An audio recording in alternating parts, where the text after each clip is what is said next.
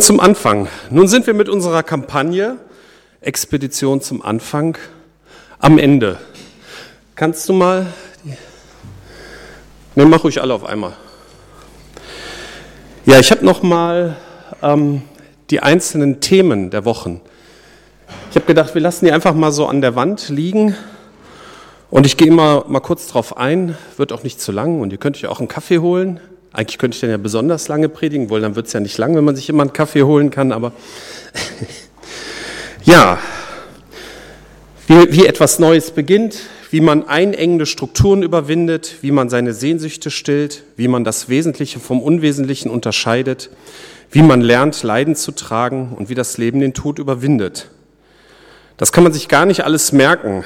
Also ich habe in einige Kapitel auch noch mal reingeschaut und ich fand manches wirklich sehr beeindruckend und ich habe über viele Dinge neu nachgedacht. Hier und da war ich mit einzelnen Aussagen auch mal nicht so ganz einverstanden. Aber das ist ja nicht schlimm. So eine Kampagne hat ja gerade den Sinn, mal neu, mit neuen Leuten, einmal auf das zu blicken, so was man seit Jahren zu wissen glaubt oder zu glauben geglaubt hat. Tolle Formulierung. Es geht hier um Veränderung. Aber ist Veränderung überhaupt nötig? Wozu soll etwas Neues beginnen? Vielleicht empfinden wir unsere Gemeinde ja manchmal so wie diese Ehe aus dem Sketch, so eine alte Ehe, man, seit 30 Jahren geht's irgendwie, aber naja, so richtig toll ist es auch nicht. Ich habe mich für so und so viele Jahren für Jesus entschieden, damals neu begonnen, bin zur Gemeinde gekommen und seitdem läuft's irgendwie. Reicht das nicht? Sind wir nicht größtenteils fertig und müssen nur noch an diversen Stellen rumfeilen? Oder fehlt uns manchmal die Begeisterung des Anfangs? Erleben wir einengende Strukturen haben wir unerfüllte Sehnsüchte? Nee, das hat man als Christ nicht. Wir haben ja Jesus und damit ist alles gut. Ich hoffe, dass es hier keiner so naiv sieht. Natürlich hat man auch als Christ Probleme, Baustellen, Hindernisse, mit denen man umgehen muss und die sich auch immer wieder ändern können. Man erlebt Leiden und man fragt sich manchmal, warum habe ich als Christ solche Probleme? Gott ist doch auf meiner Seite. So etwas ist immer schwer zu beantworten, aber ich finde es gut, wenn solche Fragen auch Thema in der Kleingruppe sind.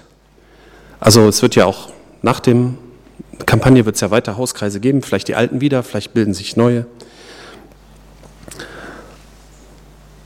Und das ist wichtig, dass man sich über sowas austauschen kann. Wir brauchen unsere Unzufriedenheit, unsere Probleme nicht mit uns alleine herumzutragen. Wir können sie mit anderen teilen. Natürlich sollten wir uns nicht mit Edding das Wort unzufrieden auf die Stirn schreiben. Ihr kennt vielleicht solche Leute, die das machen die dann, wo man das dann immer sieht. Also ist jetzt natürlich sinnbildlich gemeint. Mit echt habe ich da jetzt noch keinen gesehen. Ähm, aber wenn unsere Unzufriedenheit ein Antrieb zum Gebet und auch zum Handeln ist, dann kann aus ihr auch etwas Positives entstehen. Beten wir für das, womit wir unzufrieden sind. Und dabei scheint, also stach mir besonders das Thema der vierten Woche ins Auge. Ne, das Wesentliche vom Unwesentlichen unterscheidet. Wie ordnen wir unsere Sehnsüchte, unsere Probleme, unsere Unzufriedenheit ein? Wie, ja, will nur ein blödes Wort dazu ein, wie priorisieren wir sie? Wie gehen wir mit Anforderungen aus der Gemeinde, aus der Familie, von der Arbeit um? Was ist mit unseren Hobbys und Interessen? Was ist wesentlich und was nicht? Dazu fiel mir der bekannte Bibeltext aus Matthäus 6 ein, 31 bis 34. Darum sollt ihr nicht sorgen und sagen, was werdet ihr essen, was werdet ihr trinken, womit werden wir uns kleiden. Nach all dem trachten die Heiden, denn euer himmlischer Vater weiß, dass ihr all dessen bedürft. Trachtet zuerst nach dem Reich Gottes und nach seiner Gerechtigkeit, so wird euch das alles zufallen. Darum sorgt nicht für morgen, denn der morgige Tag wird für das Seine sorgen. Es ist genug, dass jeder Tag seine eigene Plage hat. Wenn man also nach Gottes Reich trachtet, sich dafür einsetzt, dann kommt man nicht zu kurz. Ist das so? Grundsätzlich glaube ich das. Allerdings geht es hier im Text erstmal nur um Grundbedürfnisse. Nahrung, Kleidung. Und wahrscheinlich würde das auch die Hauptsache sein, wenn wir in einem Land leben würden, wo es keine soziale Absicherung gibt und wo ein Arbeitsplatzverlust den Hungertod bedeuten könnte. Man könnte natürlich diese Verse so auslegen, dass Gott so gerade eben für die Grundbedürfnisse sorgt, wenn man hart für das Reich Gottes arbeitet. Das halte ich aber für verkürzt und nicht richtig. Wir wissen ja, dass der Mensch nicht vom Brot alleine lebt. Auch wenn es sehr lecker sein kann. Ne? Und es ist schon interessant, dass dieser Bibelvers, der Mensch lebt nicht vom Brot allein, dass der sogar sprichwörtlich geworden ist. Man benutzt ihn ja üblicherweise so, dass man damit ausdrücken will, dass der Mensch nicht nur ein Tier ist, also mit den Grundbedürfnissen wie Essen und Fortpflanzung zufrieden ist, sondern dass der Mensch mehr braucht. Aber in diesem Bibelvers geht es noch weit darüber hinaus.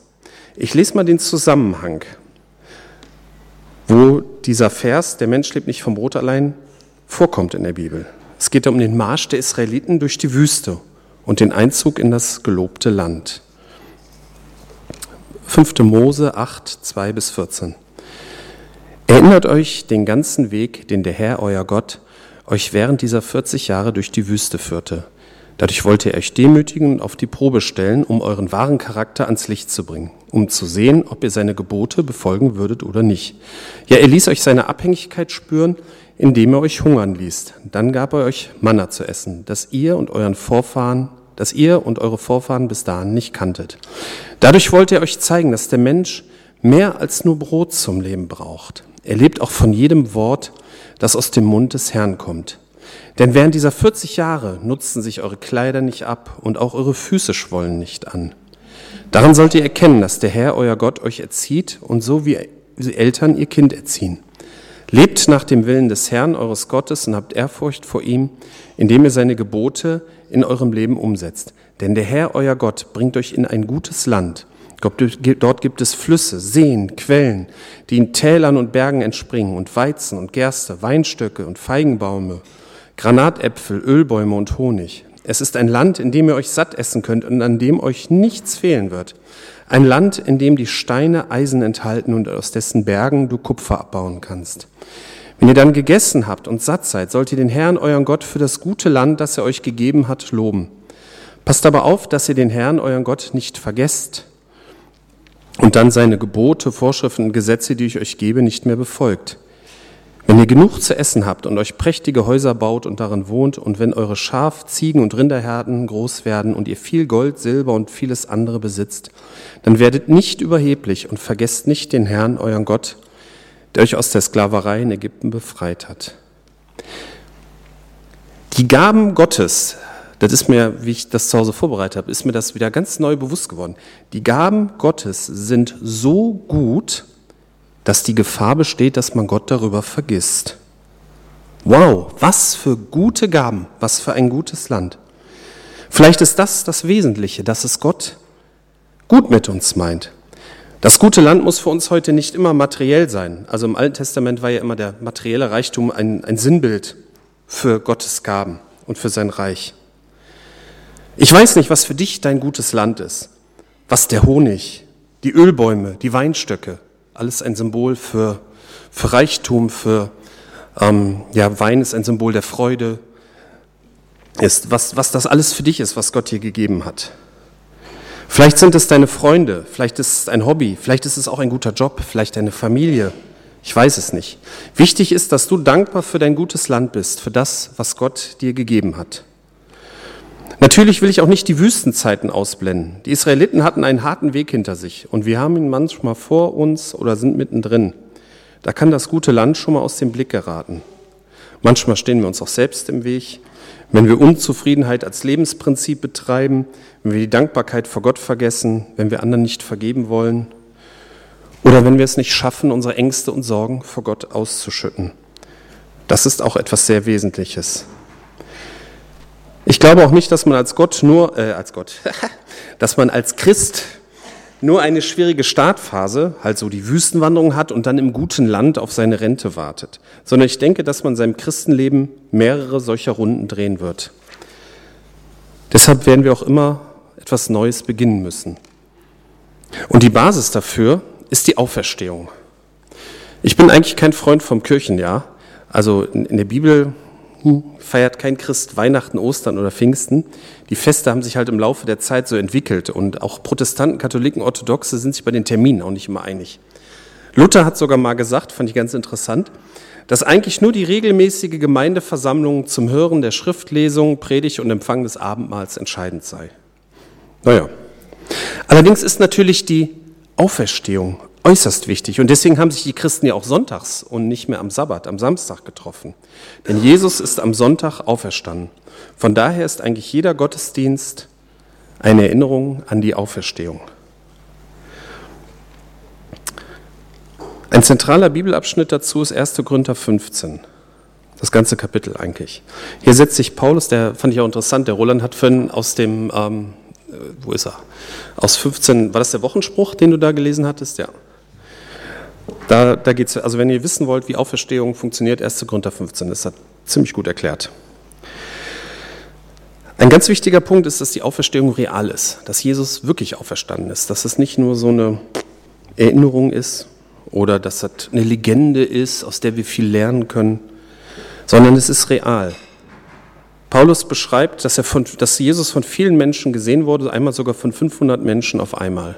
Das kann man eigentlich kaum als äh, Suggestion oder Fata Morgana erklären.